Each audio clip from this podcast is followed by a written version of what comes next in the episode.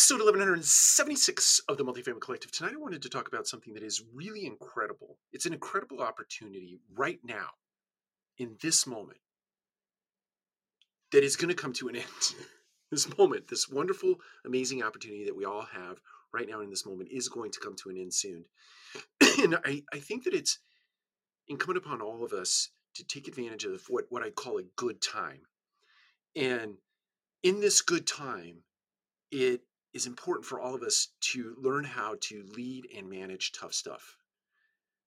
We need to learn how to lead and manage tough stuff in these good times because when these good times come to an end, and it doesn't mean the world's coming to an end, it doesn't mean we're falling off a cliff, it does mean that this record rent growth, this record performance in the multifamily space and the real estate space in, at large is going to slow down, it's going to stall. Now, it will potentially have a corrective moment, not probably to the extent that 0708 did, because there are too many regulations that have been, been put in place as a result of 0708 um, or late 06, so, and then definitely 0708. Uh, but there will be a correction. This this record pace cannot sustain itself over over a very long bit of time. I mean, we're already 12 years into a bull market, which is unheard of and incredible.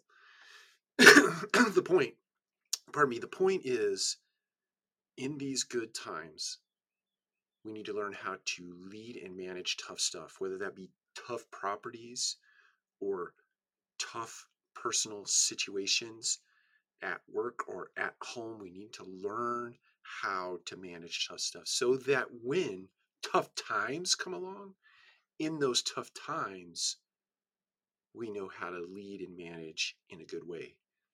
We know how to lead and manage good stuff because we've been fashioned back here in an area of opportunity, in a, a golden moment in time. See, a lot of people learn it the opposite way.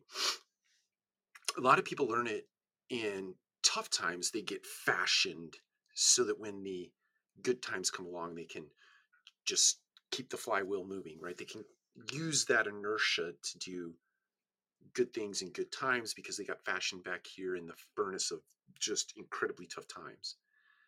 What I'm encouraging you to do is be counterintuitive to that. Take advantage of this moment in time that is just incredibly good, incredibly good, in a, in a record way good. and fashion yourself so that when the tough time comes along, it's coming. It's coming. Who knows? It's it's all crystal ball thinking at this point. I don't know what licking my fingers, just waving it in there. Crystal ball thinking is probably a better uh, hand analogy, but uh, it's coming. It's coming soon, and we should all get prepared for it right now. Sharpen your skills and sharpen your soft skills because that moment in time is coming and we all need to be prepared for it. And we need to be prepared, especially leaders out there. You really need to be prepared to help people who have never experienced a downturn. There are people in our work worlds today, in our world of work, that have never experienced a downtime. They've only seen this, right? They've only seen this. We were in a meeting yesterday, and one of our analysts said, I was 12 years old when 0708 happened. 12 years old. He wasn't thinking about a downturn in the economy. He's only seen this. He's only seen this. This is coming, right? Not maybe not that, but there, there will be a downturn soon. And people who have never seen a downturn won't know how to manage that. They won't know how to lead in that moment in time. They won't, they don't have the experience, right? So we need to make sure that we have prepped them now in order to help them then. Take care. We'll talk to you again soon.